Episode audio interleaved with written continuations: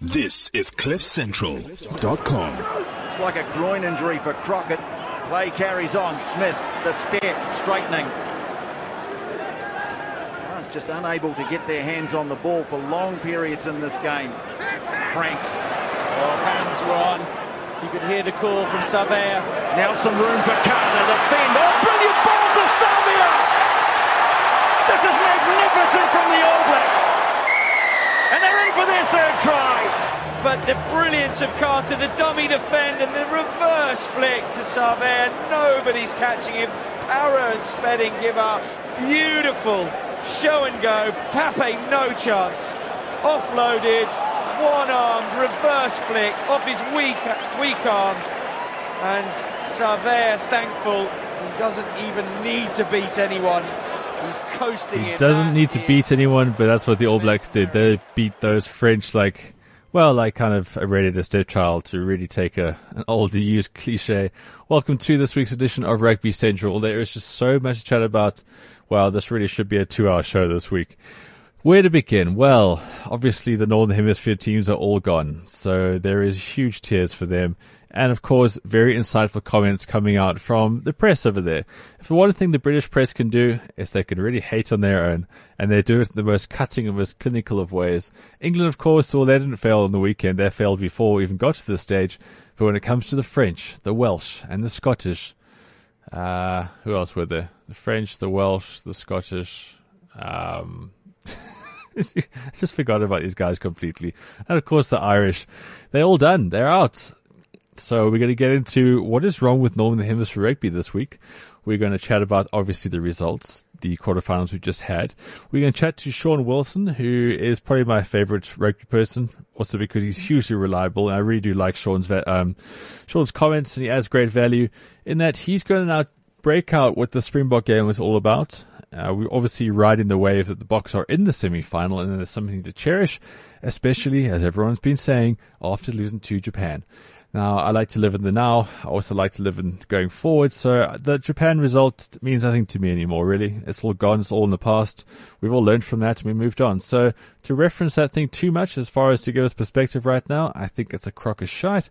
So let's look at the game from the weekend and look at the Boks going forward. And Sean is, he's just the best guy for it. We're then going to talk about, um, something that's been very interesting throughout the World Cup so far has been the predictions. Now, there is an interesting company not going to give too much away in the intro, but they've created what has been a brilliant machine as far as predicting the results of the matches. Now, we all have played Superbru in the past, and we all have our own little friendly office, wages and things like that. But the guys from Principe D, they've been doing amazing things in that they've been getting the margins so close and uh, have become like a prediction authority just from this World Cup alone. So we're going to be chatting to Johan, who is one of the uh, geniuses from this. We can chat to him in the last sort of 20 minutes and just see how the predictions are made and what we're looking at from the quarterfinals, why they chose certain things, and how they bring in a human element. Uh, I did challenge uh, the machine on Friday. My results, I came out four out of four because I thought that the Irish were going to falter. Of course, mathematically speaking, they were still the favourites. So I won this round of man versus machine but of course they beat me two, three times before that. So we're going to chat to Johan. So to give you an idea of how predictions come out in rugby, uh, yeah, so that's pretty much the kind of crux of the whole show today. If you have any, any interest in getting in touch with us, you're most welcome to. Just, uh, on Twitter, the easiest thing for me is tweet me at follow the bounce. If, of course, listening to this on podcast, uh, you're welcome to tweet me anyway, and I'll catch up with you later in the week. But if you are live listening and you want to be involved in the show today, then tweet me at follow the bounce. Unless you're on the WeChat listening live right now, then just get onto the Cliff Central account on WeChat. And, uh, yeah, message through whatever you've got. If you want to talk about Craig Joubert, I know many people are Scottish persuasion do. If you want to chat about the Boks, you want to chat about the fact that New Zealand now look completely unstoppable. You want to chat about the fact that France have no idea. Whatever you want to chat about today, most welcome to. Just bring it on. Speaking of the Scots, well, let's just start there, I suppose. It's a good place. That was the last match, and oh, what a heartbreaking result that was. Um, look, the incident at the end. Have you had a chance to look? Do you think it was a penalty? Do you think it should have should have been a penalty because it touched an Australian hand and there's talk of accidental offside, maybe? And what was it you said to the referee as he was leaving the pitch? I never got a chance. He was off that quick. But, um, where I, where I was, I, I thought I think it was Phipps jumped, and it looked like um, to me.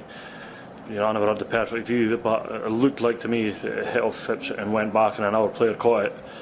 Uh, obviously, Sousey was in and around there as well. It was kind of loose ball, so I'm not sure if it's maybe you guys have looked it on the TV, but I've not had a, a chance. Certainly at the time, there was I thought there was a Aussie arm, but I mean, you know, we're not gonna, we're, we're not the type of people to, to blame uh, little things. And as I said, if we tightened up in, on other areas, uh, we, we might not have been in that situation.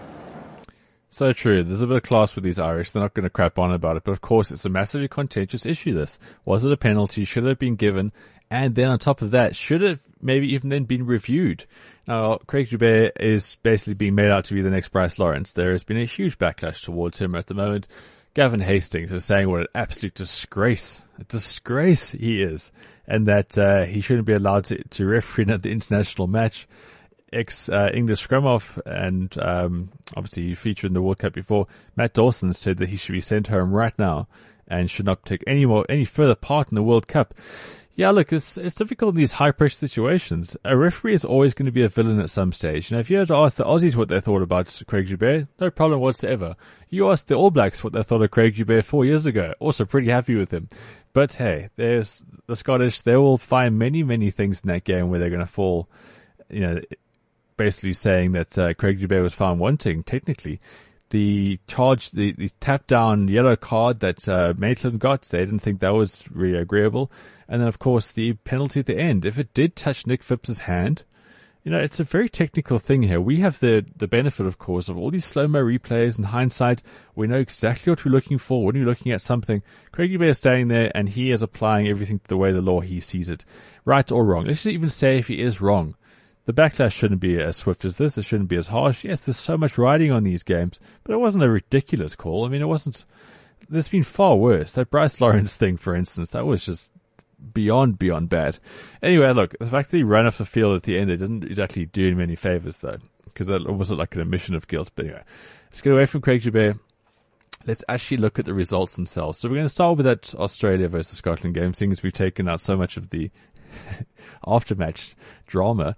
The Aussies, well, they were going into this one, and uh, sure, definite, definite favourites. They did have two major losses, and that Folau and Pocock weren't in the mix, but you'd always thought that they could lose three or four players and still be good enough to beat the Scottish side. This is a Scottish side that basically beat Japan by a heavy margin, but outside of that, they didn't really do much in the rest of the tournament. They obviously beat USA, but they were trailing them at halftime. They got hammered by the South Africans, and they left it very, very late and had a very, very hard fought win against Samoan team that did nothing in the tournament either. So they went into this game where everyone was predicting 20 points and more. Final result 35 Australia, 34 Scotland. In fairness, the three tries that Scotland scored were relative gifts from Australia. The first try, nobody wanted to defend a ruck. Second try was, of course, a dodgy charge down from a very poor kick. And the third try, well, the rain came down and then suddenly there was a loose intercept out of nowhere. You wouldn't guess those, those tries could ever be scored against the Aussie team, what you've seen so far. So when it comes to 35, 30, 14, sorry, 34, and Laidlaw said at the end there, if maybe they tighten up the area of other parts of the game, they wouldn't be in a position anyway. So Scotland, well done for being spirited. I know it sounds so patronizing to call them brave and spirited, all that kind of stuff, but I don't think they were ever going to be good enough to make a semi-final. The fact they got so close actually probably makes it even more heartbreaking. So the Aussies are through. Cheika lives to breathe another day in this tournament. Going in reverse order from back from that, the Irish versus Argentina game. Now that was also going to be fascinating. I called that one from uh, last week saying Argentina have got so much momentum. They've built up such a head of steam in this tournament right now that they are going to be a formidable, formidable opponent to anyone who faces them. The whole thing about uh, Ireland or France, they were playing to basically avoid New Zealand. Well, I didn't think either were going to beat Argentina anyway. So Argentina started off so fast. They were 14 0 two tries up out of nowhere. Ireland did get back in the game, and it was so, like, very, very level in that second half. You almost thought that the Irish experience and the sort of calm heads would come through. But when you think Johnny Sexton wasn't on there, he didn't make the fitness in the end. Paul O'Connell on the bench, sorry, uh, in the, in the box, actually, the coaching box, because his hamstring's no longer part of his leg They were missing too many good players, and the whole thing about this Argentinian team is they don't really care about holding back. They're playing rugby because they absolutely love it, and they've got a passion for throwing the ball around and just being hard bastards. And look at them. They just kept scoring and scoring and scoring. They kept throwing that ball around. They could have easily just tried to kill the game, try to get the uh, fly off into the pocket for a drop kick, but no, they threw the ball around, and before you know it, 43-20 Ireland are through to the semi-finals, just like in 2007. They were such a formidable side back then. In 2007, they lost to South Africa, who went on to win the World Cup back then. Now they've got Australia. Sure, I think it's too early to get into what's going to happen there. We need to know who's playing and uh, you know how strong these teams are. Because if Pocock and Folau still aren't back, which I think they will be, then I'm still going to go with Argentina to win that one. So Argentina could be finalists. Whoever would have thought that? Earlier this year. Okay, on to the other game from that, from going working back. New Zealand France. This was always going to be a one-sided match. How one-sided? Well, I don't think we, any any of us could have predicted this. The French aren't great. There's no doubt about that. Their league has been infiltrated by loads of foreigners. All these big money clubs think they're doing everyone a favor. Sure, they're winning these tournaments, but are they doing anything for French rugby itself? Well, the team had no cohesion. They had no sort of heart, no sort of fight and they went down 62-13. Nine tries, three of which came from Julian Savea, who looked like Jonah Lomu at some stages, just bounding over those hapless French defenders. It was kind of predictable. You weren't too surprised, but at the same time, it was really, really sad. It just was sad to see France normally so good in these World Cups. They made the final last time around, of course. They have always given New Zealand a bit of a run for their money, beating them in crucial times as well. But that team on Saturday, well, where do they go from there? It's just, it's, dire, really. Sure, SA um, now have New Zealand, and they're also thinking, wow, these guys are going to be incredibly hard to stop. But that's that French team. I mean, Namibia will basically remind you that the points margin when their match was less than that French team. So terrible. And then our game, SA versus Wales. We'll get into it in depth with Sean in about 10 minutes. Uh, but 23-19, it was good. Yes, it was good. That win was great. Fourie du Preez scoring the try in the corner. Very, very cool. But there's always going to be a but, and I can't hold my tongue, unfortunately. That was not very encouraging by the Springboks going forward. I think they had about 60% possession. The, uh, Wales had to make almost 200 tackles. The Welsh had nothing with ball in hand. They had no efforts. Really, they were ever going to trouble, trouble us. They scored a out of nowhere because Dan Biggar kicked the ball up and ran after it. That Welsh team was, was so spent, and uh, we didn't really know how average this whole thing was going to be because of the previous games. But um, sure, South Africa should have been 15 to 20 points better on the day.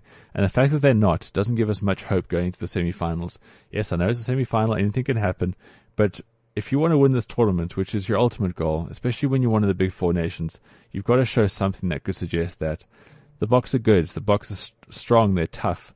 But without, yeah, uh, it's, it's frustrating because you want to be happy but there's not a lot of faith here to really have anything past the we won, let's move forward. Okay. Try to say that without sounding too mean. I think I failed, but uh, I can't win them all. Anyways, quick look at the messages. Uh, Quinton, who is a die-hard Bok fan, he says, uh, but to be frank, Ben, all we would have wanted Craig to rather have screwed the Aussies. Yeah, that's a good point. We would have preferred that if if there was a refereeing call that was going to screw someone, it should have screwed the Aussies after they got yeah after the 2011 World Cup. It's a fair point, um, but hey, only 15 Aussies go through. I think if the Scots went through, they would have been yeah Argentina would have slaughtered them. They really would have. At least the Aussies are in there. It's like a full rugby championship now, which I'm kind of happy with. Cindy from Ireland said the local Irish local Irish comedian said that I think they should be made to go and finish the World Cup in the Southern Hemisphere. No one around here gives a feck anymore. That's Irish for something far more rude. So it's a good point. I mean, obviously these things are going to be sold out, but it must be so demoralizing for these Northern Hemisphere guys to know that they haven't got a single team in the Final Four. One thing having a full Southern Hemisphere final, you can almost kind of accept that, but not one in the semis. Well, that moves us into our big topic, our big first topic of the day, and that is what is the Northern Hemisphere's problem? I know that sounds quite crass and quite rushed after just one weekend of poor results, but it hasn't just been one weekend of poor results, of course. There's so much more that is wrong with these guys. And um, there's been some very interesting articles on this. One which I read this morning was from the Telegraph. Now that is much better than what's the other one? That Daily Daily Mail. That's basically a smut useless publication where they just make lies and try to claim that our players are biting. Anyway, so they were saying that what's the point of trying to inspire players from the Northern Hemisphere and get them into these positions where you get big team talks and the nation must get behind you, yada, yada, yada. What is the point of all this if the players haven't got the skills to compete against Southern Hemisphere teams? It's a very, very valid call. Another one chiming in on this was Steve Hansen. He says that these owner-based clubs, which is obviously the uh, teams that play in the Heineken Cup and obviously the English League, uh, the French uh, top eight or top 12, whatever it's called. What is the point of all these foreigners that are coming in other than for just domestic success? It does nothing for the national teams. If you think about, um, these, uh, France is a, is a prime example here, of course, because the All Blacks obviously just thrash France. They've got some really strong teams. They do really, really well. Uh, but what they're doing is they're just getting foreigners to come in and they're getting these big, strong guys and they're getting flyers they can kick points. They're not developing any skills whatsoever. They're not creating any combinations amongst French players. And it's kind of sad to see. I know the English teams are far more, um, sort of patriotic as far as they do produce the local talent.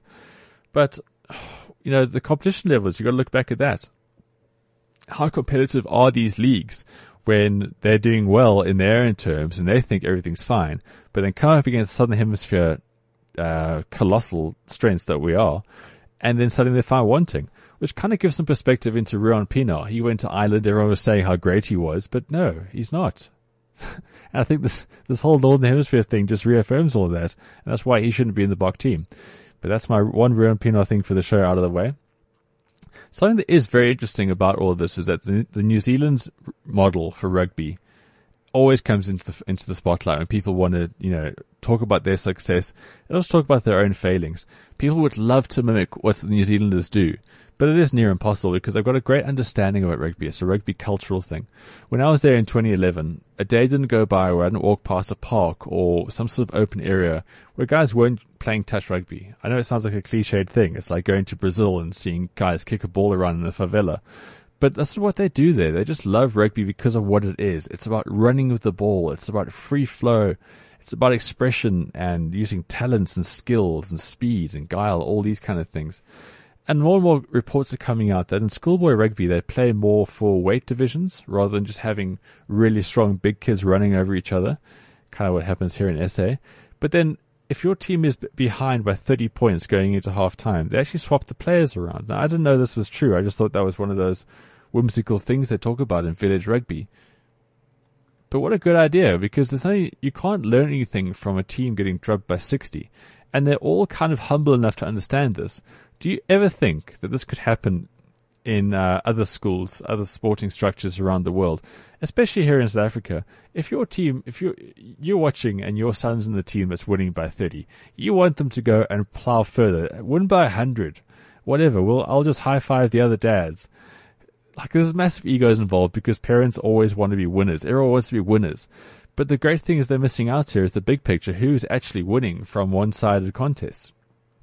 Anyway, not the New Zealanders. They see big picture, and that is why everyone absolutely salivates over how they play rugby, and they are just the the, the desired article in the game itself. So that's what they're doing at, at junior levels. Now, to also talk about the Super Rugby and Rugby Championships and how great this is. I know here in the Southern Hemisphere we kind of take it for granted because we feel there's too much rugby. It's constantly being rammed down our throats. But if you look at the, the cut and thrust, the pace, the competitive nature of Super Rugby, it's actually amazing. Just look at Argentina, right? Now they're going to be joining Super Rugby as of this coming February in the new Super. I don't know how many. I think it's 18 now, 18 teams. So they're going to get, be exposed to this throughout the year now, which means that if the reg- if the money comes right, then they'll get all the players who are currently in the European leagues. They might filter back down into the Argentinian team to play Super Rugby. Now we've already seen that since they've joined the Rugby Championships, here's a, here's a team that's I know they were very good in 2007, and they were already where they are now in the semi-finals. But you can just see there's different levels to their game now. The way they blew Ireland away, that wasn't just a kicking battle based on good defense. They blew the Irish away yesterday. It was an amazing performance. Now, if they're benefiting from the Southern Hemisphere way of rugby, which of course is, is just exposure to New Zealand, then can you imagine how jealous these Northern Hemisphere teams are watching this? They're about to watch the Rugby Championship for the next two weeks, whether they like it or not. just in their in their home fields. But it's got to be a huge plus and something that us Africans we've got to think of how we can make more of it. We are playing New Zealand all the time. We're playing Australia all the time, obviously Argentina as well. But what are we really learning from it other than the fact that they are really good? We've got to look past more than just rivalries. We've got to look more than just, we've got to try to beat these guys. We've got to look at how we can actually learn from each other. We're already in a, in a, in a position where I think just from sheer connection and contact, we are learning a lot. But just seeing how far behind these Northern Hemisphere teams are right now, skill wise, we've got to capitalize on this. This divide is a divide that we can benefit from as South African rugby players. And I really think it's something we be conscious of and something that coaches should be more mindful of going forward. Yeah, that's my two cents on the Northern Hemisphere problems. I don't think they're going to get any easier. Uh, again, because what do they do? They play Six Nations. They're playing in this grubby fields. They know that if they can kick the ball around a bit, they'll win. Like, look at Ireland. You try, they've won the Six Nations two years in a row, right? But how many tries have they scored in doing this? How many times have they really come from behind, unlocked defense through dynamic running lines, offloads, slick handling, all that kind of stuff? They don't have to. All they need to do is just scrum really well, tackle their hearts out, flood the breakdown, and kick your points.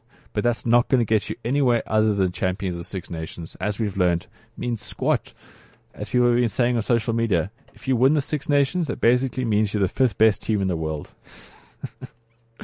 anyway, we're going to go to Sean Wilson now, but first, let's hear from Heyneke Meyer. We all know Heyneke Meyer. He's the guy that goes absolutely off his face when the Boks win. His celebrations the weekend were quite strange. Anyway, we're going to skip through him thanking the Lord. We're going to go straight to what he thinks of du Preez. Been criticized because uh, you stick to players injured or nearly at the end of their career. Tonight, uh, we, in one pass, they send you to semi-final. What is your uh, feeling? I would like to kiss Fourie, uh, especially after that try. But uh, you know, I've always said uh, coaching is overrated. You have to be able to pick guys of character.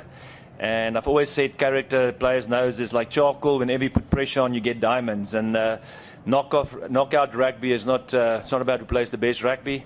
It's just about character. And um, right at the end, you know, to score that try, showed some pace. My captain. Um, you know, they say he doesn't have any more pace, especially the players, but uh, I thought it was awesome. Uh, especially at the halftime as well, you know, we kept composure. Fourie was brilliant, and um, like I said, scored at the end. So I must give all those players respect. I thought, um, you know, a guy like Schalk came back from a very, very serious injury. People said it's an old player. He came through, and you know, Duane and, and all the old players. But I also want to take my hat off to the youngsters. You know, uh, was brilliant. He got injured quite early on and played through with Eben. And those three young centres. Uh, Wales were unbelievable in midfield, running hard with Jamie Roberts. To keep them out uh, defensively was awesome. But uh, you have to back the right guys. And I'm so proud of them, and uh, I will go to all of them. Fourie, uh, was there ever a moment that you doubted you could get over the line? Because the Wales, the Welsh defence was superb all night. And did you ever feel like we, you couldn't break them down? Yeah, it was a very tough game. Um, during the game, it felt a lot similar to the 2011 game against them, and also the 2011 quarterfinal, which we, which we lost um, by one penalty. So um, there was a stage where, where I felt it's pretty tough to, to break the line. They rushed the fence, put us under pressure, but um, it, I think around about at 60 minutes, I could see there's a few, few of their guys were lying down. They were slowing the game down, and, and I just told the guys, look, they're probably off their feet at the moment. Um, we've got a lot of gas left, so uh, just just keep on pushing, and, and then um, we, will pull it through, and, and, and, hopefully, and luckily we did. Very nice, very nice. Du Preez, soft-spoken captain. So I'm saying he's not inspiring the team as much. Um, but hey, Meyer, hey, hey, smart man. Yes, is. That's, if the, if the lighting was any lower in that press conference, I think the music was any more sultry, the things could have happened. Sean, did you watch that game and did you have fingernails left? and no. Yes. In that order to those questions. That was, I was, I was, I was, I was completely on edge that game. I'm never good with good World Cup games. I, it, always, always humbles me to think how useless I would be if I would actually play in them, to be honest. But um, it was. What, didn't you find the one thing interesting about all the quarterfinals is that the one game that actually looked like a knockout game was our one, and so the other ones didn't resemble them at all, did they? Not not the slightest. No, no, not at all. It looked like a opening pool match, which Australia got wrong uh, against Scotland. Yeah. Uh, it looked like a pre-season international where France rocked up with half the team hungover against New Zealand, and then it looked like Argentina were on tour to Ireland, and Ireland just thought they had it, had it won. Yeah, it was a very interesting mixture of four matches. Obviously, we're going to focus now on the Springbok one of which um, people have been saying. And again, you know, if you ever want to find the voice of the Springbok match, you see what Nick Mallett had to say. And Nick Mallett had to say uh, the following. He said that we should be grateful. We must not be negative because if we were offered a semi-final after losing to Japan, we should take it. Now, as I said at the start of the show, that Japan result right now means absolutely nothing to me. We've got to look at the present. We've got to look at the now. So taking Nick's sage advice away, I'm not particularly happy because yes, it's great to have a semi-final. It is great to be top four but nothing on Saturday suggested that we are even going to come within 12 against the All Blacks. Is that a bit harsh, or do you reckon I'm on the money there? I think you're pretty much on the money. Look, I think the Mallett sentiment of just be grateful that we're through, I, I believe that is the kind of behavior everyone must feel on the Saturday itself and probably the Sunday itself, you know, just to look through. It's just a way of kind of glorifying that good old week as a long time in rugby chestnut, isn't it? Yeah. You know, just to but but you know, celebrate that you're in the semi final. Be in the now. Look at it. You know. But on the Monday, now we got to go. Okay, how are we going to beat the All Blacks? And how does history um, and how does history suggest what kind of position we're in to, to do so on Saturday? You know. So I think so I, I think you're right in terms of we mustn't look. We went into this World Cup thinking a loss against Japan was completely off the table. So I think to put it on the table retrospectively because we lost to them is, is, is missing the point a wee bit, I would say. And yeah, so we're in the semis, but we've got to look at some Springbok imperfections to figure out how we're going to win on Saturday, from my point of view. Yeah, look, um, uh, Rothman on uh, Twitter just reminded me that all this talk about Springbok character and all that kind of stuff, yeah, it's all lovely. But, you know, getting back to the point about Northern Hemisphere teams, you can inspire them as much as you want, but if they haven't got the skills, what's the point? All these Northern Hemisphere digs that are happening right now, I can't help but feel that they sound like Bok digs because it's a similar kind of thing. You know, we haven't quite got that skill set that's going to be like what we saw against Argentina or New Zealand over the weekend. So when you think there's all this talk of character and all these other things, I don't think we, again, we, we're missing the real big point here is that sure, I think there's always enough player, player quality in this box, Bok team to run over a trampled Wales. Uh, I don't know. It's just, it's, I don't have any positivity right now. But the big question I'm getting out of all this, without droning on like I've really had a bad day, is that is this enough enough now to justify Heyneke Meyer getting another four years as coach, or will he be judged on if he wins this game on the weekend? Well, this is a million dollar question, isn't it? Is what is the actual parameter here for Heyneke Meyer? What they're going to deem as acceptable or not? When you look at the four year tenure as a whole, obviously with the World Cup being probably the most important of that, um, or the most important element of that uh, tenure.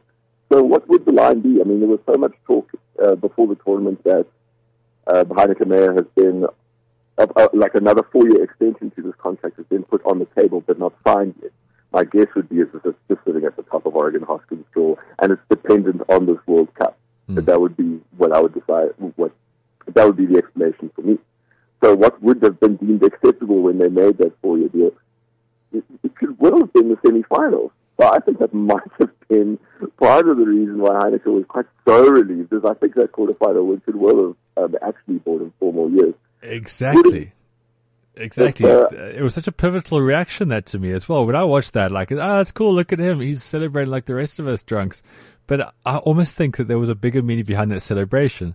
It's like, here's a guy who knows he's not in a good place right now. Here's a guy who knows he hasn't achieved much. But because they won that match, you, this this could be it. That's his next four years right there. Because Duane Vermeulen has the skills to throw the ball around his back and Fourie du Preez followed, that has given Heyneke Meyer job security for four more years, and that's what's really, really bugging me right now. Yeah, for you. Um, I think I think, but I mean, we debate all the time for years how much stress we must put on World Cup and World Cup pivotal moments like that as well. You know, I mean, so many there's, there's been so many examples down the years of different um, things that would have reacted with coaches. You know, there was a last minute penalty in '99 with Jannie de Beer. How would we have viewed Nick Mallett retrospectively had we lost that game against? Um, had we lost that game in 80 minutes against Australia as opposed to them? You know, there's even talks of 1995. How was the talks of how the tactics that Kitch Christie wanted to employ in the final was overruled by the players. Can you imagine what kind of history that would have done as a coach? You know, so I understand that so much hinges on small moments, but I think in this World Cup, as as tough as it was and the great character shown against Wales, I think we'd have to accept that at any point, um, anything less than a Springbok win in a quarterfinal against Wales puts the coach under pressure. I think that's should be the standard that we set. So if you look at the last 18 months of Heyneke Meyer, we say, it's been ever since that he actually beat the All Blacks in Ellis Park, which I think we put far a little too much stress on retrospectively, is that it's actually been a really, it's, it's hovered between disastrous and acceptable, with acceptable possibly be speaking a little bit harshly. But, I mean, the loss at home to Argentina, the loss to Japan, go back to the end of the year tour, the loss to Wales, the thrashing that was given by Ireland. So uh, you, you wonder where in the last half of his tenure has he really, really shown the highlights of Springbok rugby. And I can't really come up with many. Could you?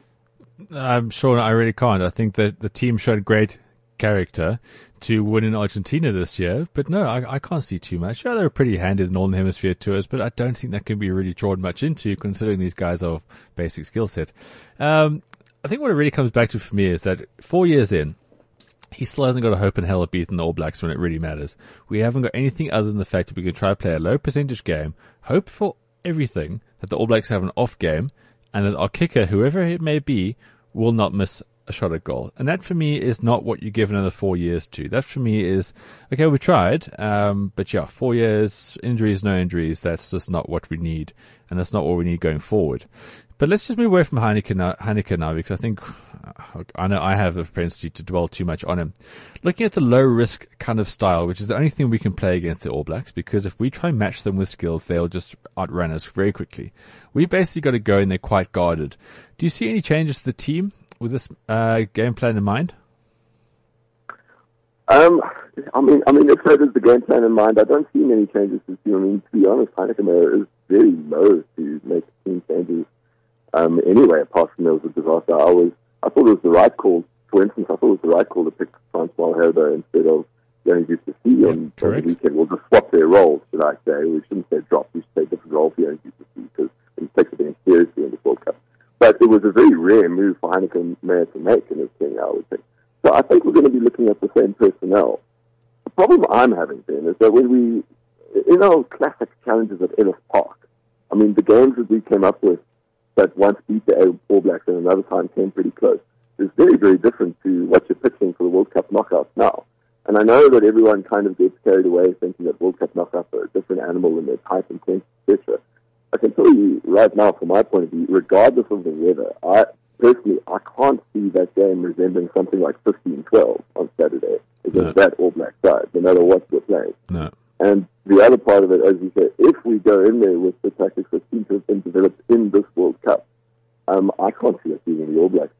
And that's the sad, honest truth of it. If, if we would go more towards what was giving us a shot at Ellis Park and try to bring it over to Twickenham, I think we have a much better shot. I'm not saying we win it, but I think there is a much better possibility. But um, so you wonder if there maybe has been a bit more of a slight horses for courses approach since the Japan game. The team might have been with the idea to go back to what we were trying that was showing a certain amount of success slash improvement against the All Blacks. But to be honest, most of us seem to doubt it, don't we? Sure do, Sean. Sure do. Look, I think the forward pack pretty much speaks for itself here. Frans Malherbe, he wasn't he wasn't incredible over the weekend. Some say you know he was as good as Jannie, just maybe a little bit uh, more disciplined. But I still think he definitely deserves his spot. The big question I think going forward this weekend is if Heyneke, if Heyneke Meyer wants to bring Victor Matfield back. Obviously, there's a big doubt now. Lood Jager, foot injury. Bismarck du Plessis, hand injury. Okay. So, look, when we're losing Bismarck, we've already seen it. Um, Adriaan Strauss, again, it's like a relatively like for like. You know, you might not have as much presence as Bismarck with the breakdowns and that kind of stuff, but you wouldn't, you wouldn't be like Adriaan Strauss is starting. Oh shit. No, that's not good. We can't have that. So that's not a big issue. But now if Jager's out, that means obviously Pieter-Steph du is really going to thrust into the big time here. If Victor Matfield is fit. He's going to play. There's no doubt about that. For two reasons. Heyneke wants him there. And secondly, I think Heyneke would be loath to kind of thrust Pieter-Steph du into this sort of cauldron, which is the All Blacks in the semi-final. But let's go into the backs quickly. And let's talk about fly half. Now, Heyneke, uh, Handré Pollard, first half, brilliant. Four out of four. Not the easiest of kicks, nailed them. Got to the second half, missed three. I know at that stage, it's it's tough to always say, oh yeah, we could have beaten them by eight if Pollard kicked his you know kick better. Yeah, yeah, please don't please don't fall into that trap. Yeah, it's I hate it. I, we, we've spoken yeah. about this. It's annoying because it's got to do with yeah. real play and stuff. But now, is there is there a, is there a school of thought to say, right, we've got most of our games sewn up now. Forwards are doing well. Backs are going to be all right. Is it now we're going to bring in someone who got more faith in the kicking? And if that is true, who is that going to be? That's a, I mean, it's a, it's a, it's a very good question, isn't it? It was just a, another great cliche of the real game of two halves for Handré Pollard in terms of his kicking. I mean, I thought he started fantastically.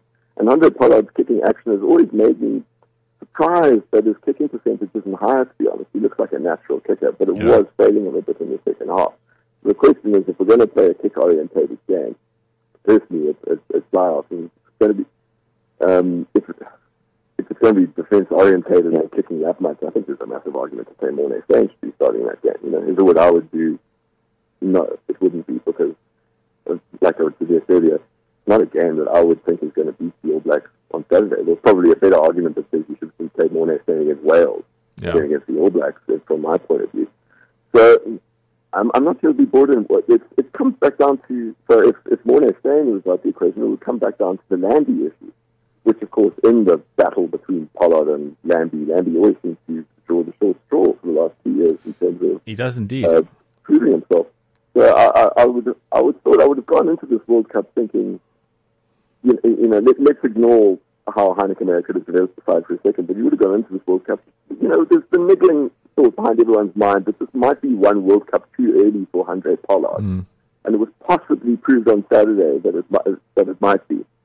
Lambie probably offers the more balanced set of what you're looking what you're suggesting the, um, the areas we look for. And um, I think it should be very seriously considered if I was in Heyneke's shoes. Yeah, look, it will be considered, but my, my theory on, on Pollard, and I'm not just saying this because I do believe in him, is that I think it's much tougher to offload the tackle when you're being tackled by Pollard than you are being tackled by any other fly-half option in the Bok team, and that has to be considered because that 10-12 channel, I mean, this is where New Zealand are scoring some pretty amazing tries. I don't think his kicking is that much worse than Lambie on a good day or, in fact, Morné Steyn. So I think that that needs to be put to bed. But Sean, before I let you go, we've got to get one more selection uh, consideration out of the way. Is are you going to go with Jesse Kriel, seeing as uh, defensive frailty still become a buzzword with him, and then do you bring in Jan Serfontein? Is that well, going to be? Yeah, I mean, I mean, the problem I have with the Jan issue now is I can't. That, that would be yet another center combination that the that the Springboks have used in this tenure and to give it a first outing in the semi-final against the All Blacks, that just kind of makes me shudder, to be honest. So I would, I, I would stick with the Kriel De Allende partnership just because something has built there, and you, and you hope that the guys fine and able to withstand what's going to be an assault on Saturday, the first place. I would look other major selection concern that hasn't come up would be one of Willie le Roux, to be honest. Yeah. I'm not, um, I mean, I thought he was disastrous on Saturday like I said, for reasons similar to earlier, if you would start saying Kirchner in that position, again, I can't see the game where South Africa actually beats the All Blacks on Saturday with Zane Kirchner doing it. I don't think there'll be enough decision makers in the back line. Yeah. It, it, would it would look like you know you know if we stick with Pollard as well, it would look like Fourie du would be the only guy ninety fifteen that's putting anyone into space, and I can't so I can't see how we beat the All Blacks with Kirchner there. My argument might even lean towards putting Lambie there, which wouldn't be ideal because the man's hardly spent any time at fullback uh, for the Springboks, but that would be the other consideration I would have. Uh, and, and look at these positions that we're pitching about. I mean, they're, they're pretty much through the spine of the team decision makers that are going on. With James Lemieux and, and du are probably the only constants are there, but there would be, we're looking at the selection debates are one which would change the way the Springboks play quite dramatically from what happened on Saturday, or certainly the flow of the game. So it's, um, it's, it's a very interesting week coming up. And as nervy as we are, I think we must also remember, it, it sounds a bit negative, I just want to end a little bit positive if we can there. This is just epic to play the All Blacks um, in a World Cup semi-final. And I would say this is definitely the biggest game that the, what we would say the greatest rivalry in rugby has played for 20 years since yeah, the easily. game. So I, I think there's, there was a little bit of that, and I think the Springboks will, in, will, in a weird way, relax a little bit because I think we, they would put themselves more under pressure against Wales, and there was a sense of but because you, you're more scared about how how crucified you'll get back home if you lose to Wales. But there might be a sense of a little bit more, you know, the stakes are almost lower if you get knocked out by by the All Blacks in the semi-finals. I'm sure they'll go into it positively. But the worst case scenario is a lot, lot better than it's been if they lost on Saturday. So, um, Sean, I'm, I'm, I'm, I'm, I'll- I've seen the headline already. Boks relish underdog card status. Oh, that's going to be played a lot. I mean, just just hearing you there, I can already, I can hear the guys typing it now in the background. Yeah, look, I, I think you made some very, very valid points there, Sean. Something we'll all be able to hop on for the rest of the week is that, yeah, now we've got the underdog tag and, uh, the Boks know that they haven't got the game for the, for this win, but they'll just do what, what they do. They'll play to their own with inner strengths and then hope that the All Blacks cock it up. I think that's kind of the most succinct way of putting it, uh, to be fair, really. Sean, uh, yeah, so catch more of Sean. Sean, we've got the prediction guys coming up next. So if more of Sean's insights, which are always daily on tap and golden at simply Sean, that's S-E-A-N with an underscore at the end. Sean watches all the games. And Of course, he kind of will know more than, uh, you and me put together. So get him on Twitter. Sean, anything else you want to say before we let you go? Oh, no, I'm, I'm, I'm all cleared. Like I, uh, like I said, I think we, I think you hit the nail on the head earlier with the theme of how Nick Mallett would just be relieved how we're there on the Saturday, but how we switch the focus on the, on, on the Monday, on how we actually view how we're going to play the All Blacks. And I think every Springbok fan should have that kind of balance this week. Let's be as, as excited, be, this should be the most excited that we've ever, like this should be like the top three, four rugby game experiences we've ever had as a rugby fan. Be incredibly excited about Saturday. But uh, but think about but, but, but, think about the kind of game that's going to beat the All Blacks and whether you can really imagine it happening with the team that gets there. And I think certain trends that have happened in this World Cup might suggest I'm not sure the game plan's going to happen to beat the All Blacks. And Yeah. hopefully, hopefully that's proven wrong. Okay, Sean, I was literally just looking for a go province from you, but I mean, that too. I mean, I, I, I really do take, uh, I, I appreciate that. oh, that was uh, that was just how on. We could, arguably the rugby highlight of the weekend, Western Province. Exactly. Western Province versus Lions this weekend. We'll get into more of that uh, later in the week, though. Sean, thanks so much. We're going to come back with Johan from Principa D, the, these prediction guru phenon geniuses. But first, uh, damn it. I, always hate it when I press a button, I think I'm doing the right thing. At Sibanye Gold, we believe leaders are made, not born. We also believe we can create a sustainable legacy by helping to develop tomorrow's leaders today. Which is why we have partnered with the Leadership Platform to nurture leaders who are committed to growing our country's economy. We're proud to say it's an initiative that's already showing glittering results. Sibanye Gold. We are one. Yeah, you know, I strive to sound professional here. I really do. Uh, it wasn't for Duncan, who knows where the show would be? Who knows? Who knows? Anyway, we've got Johan on the line. Johan, can you hear us? Um, hi Ben, thanks for having me back on the show. Oh, brilliant. Okay, cool. Right, Johan. So we are going to, for those who haven't been on Twitter, haven't been on, um, I don't know, I don't know, I don't know how you consume your rugby normally, but if you're listening to this, there's a very good chance that you're savvy enough to know exactly what I'm talking about. So I'll keep the intro light. Johan is one of the clever guys behind, uh, what's been like the, the most effective, uh, World Cup preview engine. Now we've had Paul the Octopus in the past for the Football World Cup, of course. And then after that, people were just taking the piss, all kinds of other mythical animals, and they weren't really on the money. But your hand system works. Um, Johan, just a quick snapshot. What's your success rate been for the World Cup so far? Um, so far, yeah, we've we've gotten 91% of the games right. I, I think we only gotten got four four wrong across through the whole World Cup. Okay. Let, let me just try guess the four wrong. Uh, Okay. Georgia, Georgia versus Tonga. Yeah. The Japan SA. Yes. Uh, recently the Argentina Island game. Yes. And the other one, I'm going to guess was, ah, crap. Let's Japan. Japan. What, Jap- Japan who? The the second Japan game. So they lost the Japan game. Um, I think what was their last game again? The last game was against USA. Um, yeah. So that one as well. We got that one wrong as well. You guys thought USA would win that? Yes, we thought so. Yeah. Ah. So that, yeah, those were the four. That was a, that was an interesting one. It was a close game. I can't recall the exact margin we said, but we we said it was going to be a really close game. I think it was 10 points in the end, Johan. You really let yourself Yeah. down there. Okay, so so now you we've just had the quarterfinals. So those are four really uh four really big games. We're now into two really big games. So what's the, what's the procedure that you guys go through to formulate uh, your predictions going into this week? Because everyone has a system, right?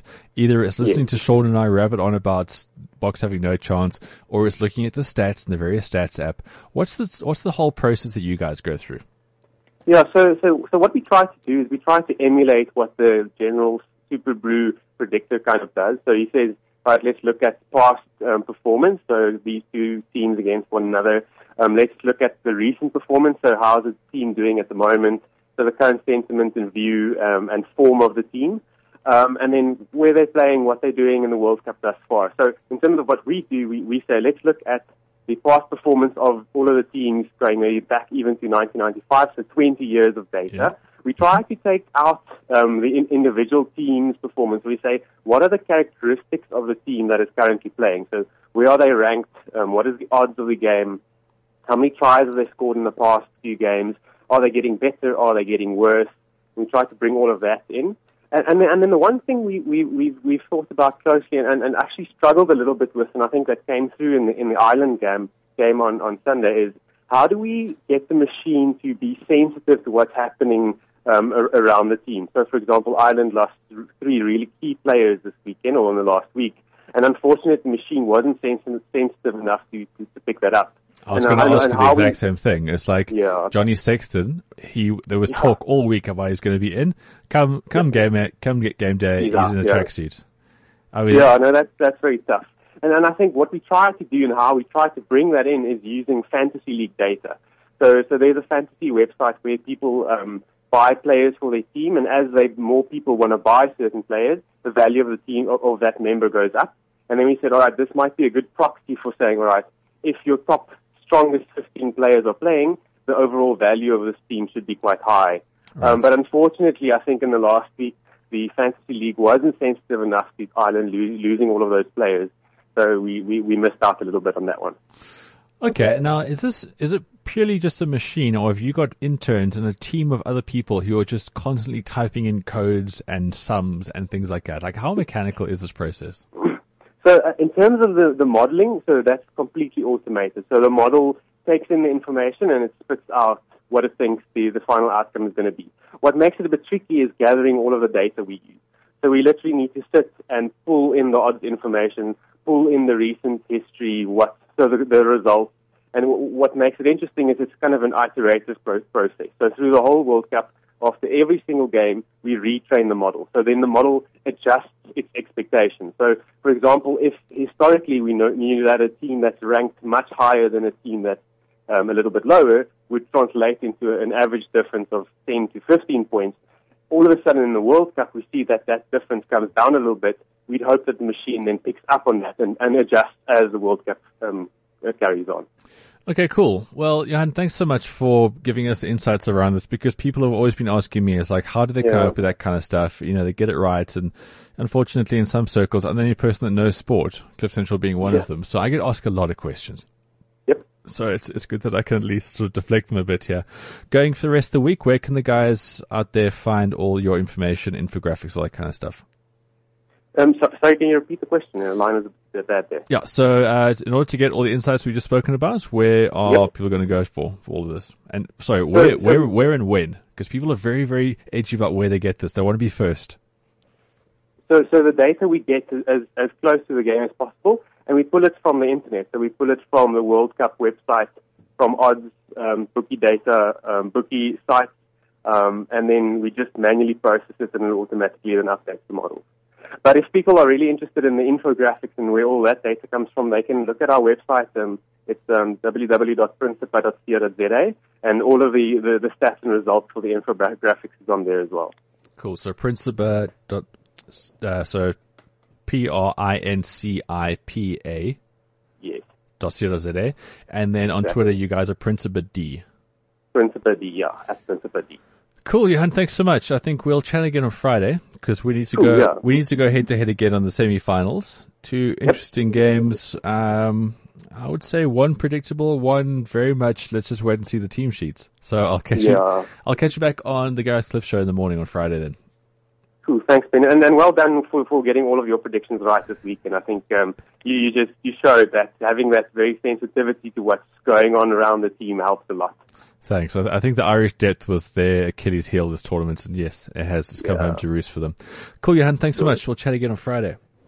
Cool, thanks, Ben. Thanks for your time. Fantastic. Okay, Yeah. so that's um that's Johan from Principa D. So if on Twitter, just join them there at Principa D. They have these really great infographics. So not only are they giving you the predictions of what's what, but you're also getting some really cool insights of like the history of the teams, who's done what, points, average points when these teams meet, uh, historical uh, results. And of course, always back down to like, you know, who scores the most tries, who's looking like an attacking threat. Because it's nice to have all this information going into the match because even if it's a boring match, going in there, understanding certain things makes it exciting. So, just a quick look at the messages. We haven't got too much time left, so I'll just get to, to, uh, to Boko here. He says, I reckon the Boks have a 0.0 chance of beating the All Blacks. I don't think they have an answer for Sonny Bill Williams, the most amazing alpha athlete. Bro, bromance there. Coming off the bench, he's going to destroy our backline. I, well, I agree with 97% of your message there. I don't think Sonny Bill's going to destroy us, but this is the strange thing about these All Blacks, right? Going back to that rugby culture. That, what's his name? Someone moody. He's like, he's just a, a sub prop that came on. How's the handling on that guy? Like how that guy linked with the backs and then suddenly tries happened. Every single one of those players knows exactly what to do with ball in hand. If it's something loose, they don't just pick it up and bring it to someone. They pick it up and there's like that split second awareness. You know what made like Zinedine Zidane so good in football all those years back?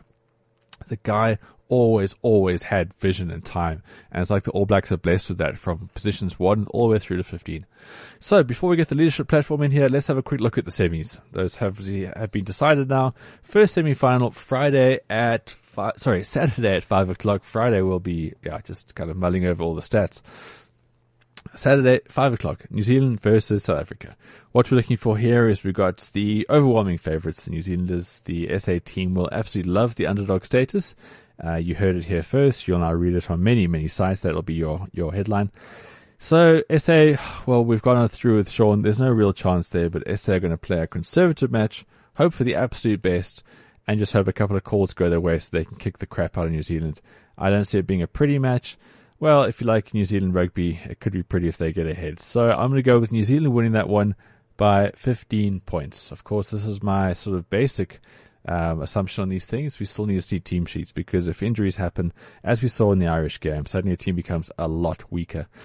The final semi will be Australia versus Argentina. Wow, what a match we have been blessed with here. Heyneke Meyer talks about being blessed. Well, I'm going to talk about it in a more universal friends because we've got a team that's going to run the ball with so much spirit and passion and pace.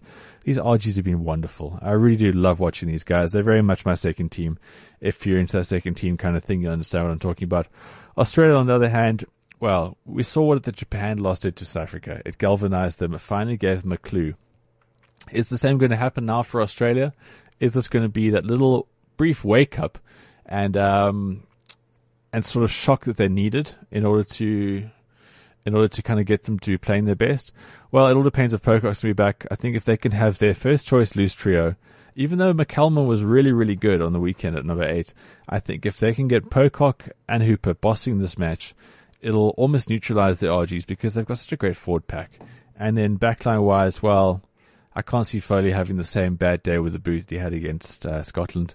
Uh, you've got to look at that team and think that they've probably got enough. They've got solidity. But if it comes down to 50-50 and a coin toss, well, I'm going Argentina all the way. Again, depends on the team that they pick and how much strength they can take from this uh, semi-final. Because it also happens with these teams that sometimes they just don't have enough stamina to go from really big wins to create more big wins. I mean, look at look at Ireland itself. They beat France when they were really like backs against the wall, their player wise, they couldn't do it again for two weeks running. So much gets taken out of you with these massive euphoric wins. Look at Japan; they beat uh, SA and they got pumped by Scotland the very next week. So there's so many different factors to look into. We'll have a lot more about this going through the week. So if you join me on the Gareth Cliff Show right here on Cliff Central, week week weekday mornings. Sorry, weekday mornings. That sounds better. From six until nine, around six thirty SA time. I always review all the latest things that are happening in sport. But if that's too early for you, or you live elsewhere in the world and your time zone isn't conducive for this, cliffcentral.com under Ben Sport. That's pretty much all that I have time for right now. Leadership Platform is up next. Thank you so much for joining me in the latest F- edition of uh, Rugby Central. Thanks so much for my guest, Sean Wilson. And of course, Johan from Principa D, the guys who are predicting the matches and uh, are doing a pretty good job of it. We'll catch you back next Monday, hopefully with talk of a SA Australia or SA Argentina final. But let's not hold our breath too much in that. Let's just enjoy the spectacle because this is going to be one of the greatest games we're going to see forever and ever. The biggest New Zealand SA confrontation for, yeah, last 20 years. This is CliffCentral.com.